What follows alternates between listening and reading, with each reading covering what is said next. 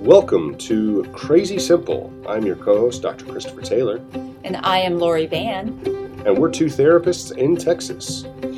Life is complicated. We're here to try to make it a bit more simple because sometimes the solution to our problems is crazy simple. So relax, have a laugh, and enjoy the show. Welcome back to Crazy Simple. My name is Dr. Christopher Taylor. I am Lori Vann. And we just want to say hi to Elmo today. Hi, Elmo. Hello. Did you hear about this this tweet that Elmo sent out? Or I guess it's not a tweet anymore now. It's an X. guess you have to X. So we, so he X'd. I did. I, I heard about that and wow I mean, isn't that a little window into our world right now? Yeah, just amazing. Just amazing. Elmo says, Hi, how are you doing today? And the internet explodes. Why do you think that is? I think people are suffering more than they let on. I think that mm-hmm. we have a lot of stressed out people, and it goes across the generations. I don't think we can say, oh, it's just a Gen Z thing or a millennial thing. It's no, across all the generations, people are stressed and they're conveying it on social media platforms. So it, there's just a whole lot going on. I mean, we we can't even dive into all the political stuff out there, but oh, we have some wars going on and um, on multiple fronts. It's like, where do you want to start? Oh, and yeah, the economy too. Yeah, I thought it was interesting. Uh, Axiom did a uh, an article on this uh, Elmo post where he literally just posted Elmo is just checking in. How is everybody doing? That's what he said. It reached apparently over 140 million people. Uh, it, it, it got uh, 13,000 replies. Uh, this is as of this is as of yesterday. Oh, this is as of two days ago, actually, the morning two days ago. Um, uh, so on January 29th. Um, so 116,000 uh, loves. I guess they do loves now, not likes, but mm-hmm. that's just insane. Most of these, though, the, the vast majority of the comments were about people that are not doing good. Yeah. You know, talking about being laid off, talking about uh, being depressed, talking about, um, you know, I mean, like really hard stuff. So good, good job, Sesame Street. Way, way to go, guys. Well, eh, you know, what are your thoughts on it being Elmo and maybe the comfort level of people sharing it with this cute little puppet versus a real human being? Oh well, yeah, right. I mean, Elmo is this you know adorable, adorable puppet that we all love, and and he can do no wrong. So you know, of course, we we are more naturally going to let our guards down and be more open and honest. And also, it's social media, so you know we can we can say whatever we want without uh, you know ramifications or um, you know any type of resp- any type of uh, um, being held responsible, right? So so, why do you think that we are in such a state? I know we talked uh, a couple of weeks ago regarding some of that lip mm-hmm. service mm-hmm. businesses are giving, and that businesses have, yeah. you know, tried to offer, you know, employee options and solutions, but they're not really being, you know, taken up on that. And and we had a conversation off sides of of just a little bit more of what might actually be going on there. Yeah. So, um, yeah, yeah, I think it's interesting. Um, one, I think it's a couple different things. Um, kind of like you mentioned, there's a lot going on in the world, and the world is very complex. Um, you know, I think it was UPS that just laid off 12,000 workers uh, and required all employees to be in office, or I guess in trucks. I don't know. They work out of trucks, I suppose, uh, five days a week. So I thought that was pretty interesting. Um, but there was a Gallup poll that came out not too long ago that uh, that showed that there was a significant increase. Um, uh, in 2023, the poll found that 23% of U.S. adults visited a mental health professional, um, while only 13% visited one in 2004.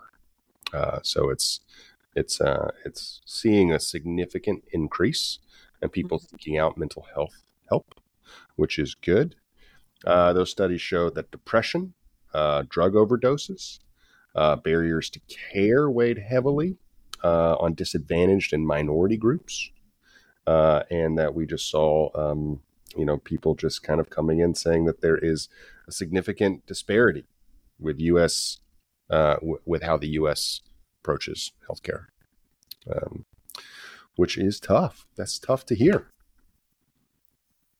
Yeah, because I know, I mean, for Taylor Counseling and for Vann Wellness, I mean, we're we try to make ourselves available in the community and provide a wide variety of resources, things that are free, low cost, and then different types of counseling services. And it's it's still you just see the stats and family doctors are overwhelmed mm-hmm. Mm-hmm. with patients coming in that really are more behavioral health issues, but they're exacerbating medical conditions. And that's sort of the approach we've changed to of just it's the wellness, it's about the whole picture that you have to look at because it's all connected. But, you know, for companies, and I don't, I would be interested in your thoughts on this. It, it seems like a lot will say, oh, we, we have this program or we care about our employees. But then it's sort of the question on the follow through piece. And it gets to be that lip service of, well, how much are they actually investing in their employees? Are they actually looking at some of their policies and procedures? Are they looking at some of the HR stuff? Are they having mm-hmm. actual mm-hmm. mental health professionals come in and consult with them on some of these things? So I was wondering your thoughts on that. Yeah. So one of the things I've kind of noticed uh, over my career is I feel like uh, the the institutions as a whole, uh, so health insurance, large companies, uh, government resources, are all are all focusing on the on the wrong area of mental health. They're focusing on the on the top part of mental health instead of the bottom. And what I mean by that is that they're they're focusing on emergent care rather than preventative care.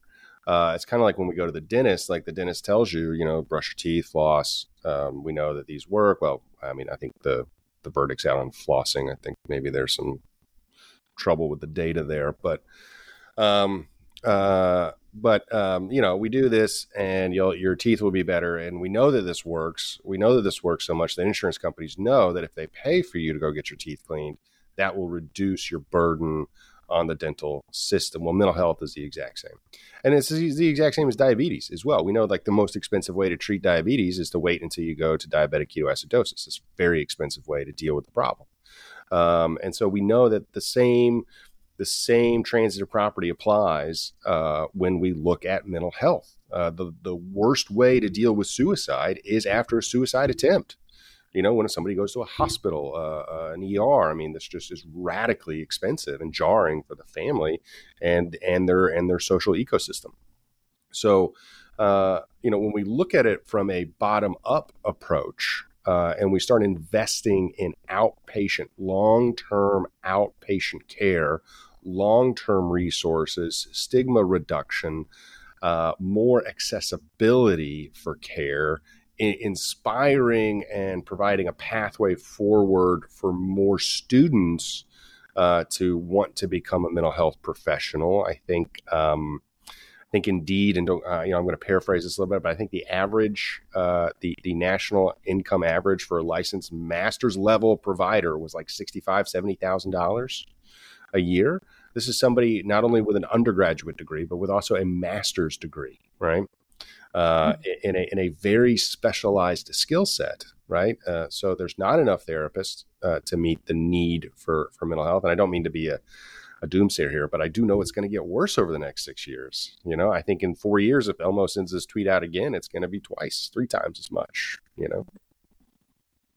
No, I, I would agree wholeheartedly that we really have to reverse engineer this. Here's the problem, and we're focusing in a reactive manner versus being proactive. And I mean, that's something that I've tried to go into businesses and say, hey, do you understand you're actually going to save money by initially investing in your clients by having some of these things set up? And unfortunately, it's the, they go still more with that reactive part of, oh, we have all these disability claims. Oh, you know, we have this employee turnover. And it's like, well, you know, hello, it's because you've allowed this culture to go on, you've allowed these things to happen.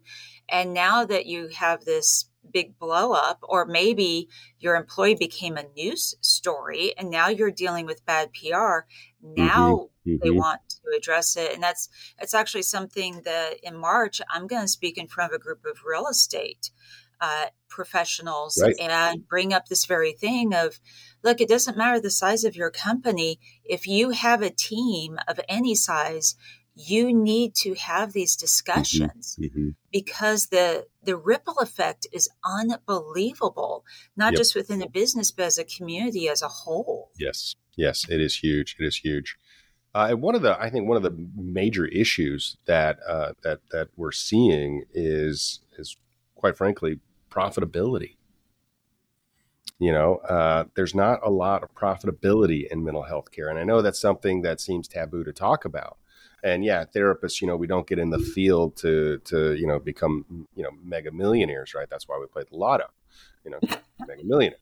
Uh, but, um, but, but no, I mean, like if, if we were money driven, we would be, you know, moving into a, an area that is more financially rewarding, right? uh, therapists are, are, not that's not their driver right? But you know they still have to be able to keep up with the cost of living and as the cost of living in the us rises uh, you know tvs get cheaper because we we outsource where we make them. We make them in company in countries that have very low cost of living that have very low labor costs right? But when you look at providing a mental health service, you're looking at, at providing a service that is that is done by an individual that lives in the United States, where where the cost of living is much much higher, and the cost of education is higher, and so this. Uh, so we don't get the price reduction on Sony TVs, right? Like like we, we see, you know, in the marketplace when you go to Best Buy, right? Um, you know, TVs get cheaper, but mental health gets more expensive, and that's why. Uh, in in that same article too, Axiom Axios also um, uh, or not same article, but same um, same uh, email blast. They they uh, the same newsletter. They have another article in there titled "Mental Health and Addiction Care Falls Short Because It's Not Profitable." It's not profitable. Yeah. Well, so having been in this field for over 25 years, and I've worked the nonprofit sector, which there's absolutely no money in that unless you're a CEO of the nonprofit. Um, we're not going to call out any uh, particular names there where their CEOs make, you know, 500,000 plus a year. But we're going to look at, I mean, just a nonprofit. I mean, maybe you make 35,000, maybe 40,000. You do it for the love of what you're doing, but I mean, you can barely afford to live in an apartment at that rate. I've worked outpatient psych. I've worked inpatient psych. Um, inpatient psych is not the easiest thing to do. Uh, there's actual physical dangers that can go with that. Mm-hmm. But you know the the the pay is on the the lower end because truthfully anyone else that has a master's degree that's put in their two years two and a half years of grad school then did 3000 hours of an internship. I mean for lawyers they have three years of law school but they don't so much have the the same kind of internship a counselor does. And they start off making 300 plus an hour. Most counselors are making let's say if they work for someone else, maybe 25 an hour. And if you're private practice and people think that's the golden, the golden ticket for finances, and we are, that's a big lie. Um, because if you're providing insurance, those rates are anywhere from 90 an hour to maybe if you're with a bigger company, you get 130 an hour, but then you're self-employed. So you're losing say 30 plus percentage off right off the top on your own taxes, not to mention all the overhead that can go with it. And all of a sudden it's it's not that 130 an hour that you're making plus you're not seeing 40 clients a week, or at least you shouldn't be, because to me, that's like an ethics thing. So, uh, uh, real quick, um, just a shout out to our lawyers um, that might be listening. Um, uh, uh, you do have to take the bar exam, so there's that. I think we just have to take this like very quick little like one hour test, and we're good to go. So, um, so, uh, and I'm sure law school is really, really difficult. So, um, anyways, just want to give credit where credit is due. So, yeah, uh, I mean, I totally respect the lawyers. I want to give them that. I know law school is difficult. Absolutely, I know it's challenging. Yeah. Um, but you know, so is dealing with someone that's suicidal and you're actually responsible absolutely. for so is being a so is being a mental health professional. Absolutely. So let's get off our soapboxes because uh, the title of this podcast is not lori and chris's soapbox. Um, it is crazy simple. So what what are some crazy simple solutions to these very large institutional problems? Well on the insurance side and this goes to the government too it's really taking a look at the rates that they are reimbursing. You know, make it appealing for people to actually be insurance providers. You know, keep up with the cost of living because yeah, it's difficult to find an insurance provider that takes Medicaid and Medicare because they don't pay. Mm-hmm. And so the government needs to stop doing lip service of saying we care about people, but then they're not going to help pay providers to provide said care. And for companies, it's, hey, let's be proactive. And if you don't know what that looks like, reach out to a mental health or behavioral health consultant, someone that's actually licensed. And we can set up steps for you of how to be proactive and not reactive. Absolutely. I think that's a really great, really great point there, Lori. Um, uh, uh also, you know, I, want to really just kind of drive home the the cost benefit analysis for insurance companies to look at this from a bottom up approach instead of a top down approach. Uh, treating people at, at inpatient facilities is extremely expensive. Uh, now, I think there's some wonderful facilities out there, and there's some wonderful facilities that accept insurance, and there's wonderful facilities uh, that uh, um, you know are private pay and and I know there's some really great people that run those facilities, and you know I want to applaud them for their great work that is very much needed. Um, but I also know that there are some not so great ones out there, uh, and there are some downright just bad ones.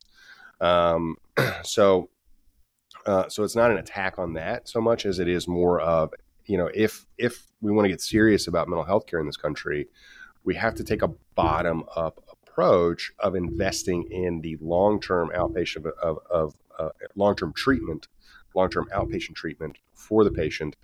Uh, this will, you know, I'm not an accountant, right? But this will reduce the overall burden and cost on our system, right? So if we're reducing the overall burden because we're allowing people affordable, reliable, accessible care, uh, uh we're giving them that option. Uh, they will choose it they have a $20 copay they will use it. Yes the insurance companies you you will spend more money in the beginning but you will you will gain money in the long run because those people have a far lower uh, chance of escalating care. They they are most likely not going to end up in a in a suicide attempt. They're they're they're going to most likely not end up uh, in an inpatient facility for drug or alcohol abuse, you know, which is very, very expensive. Uh, so I think that that that reduces recidivism. I think that that makes for a more stable long-term care. That invests in human capital, which we know uh, from social learning theory is an invaluable, proven, uh, um, positive outcome for our society.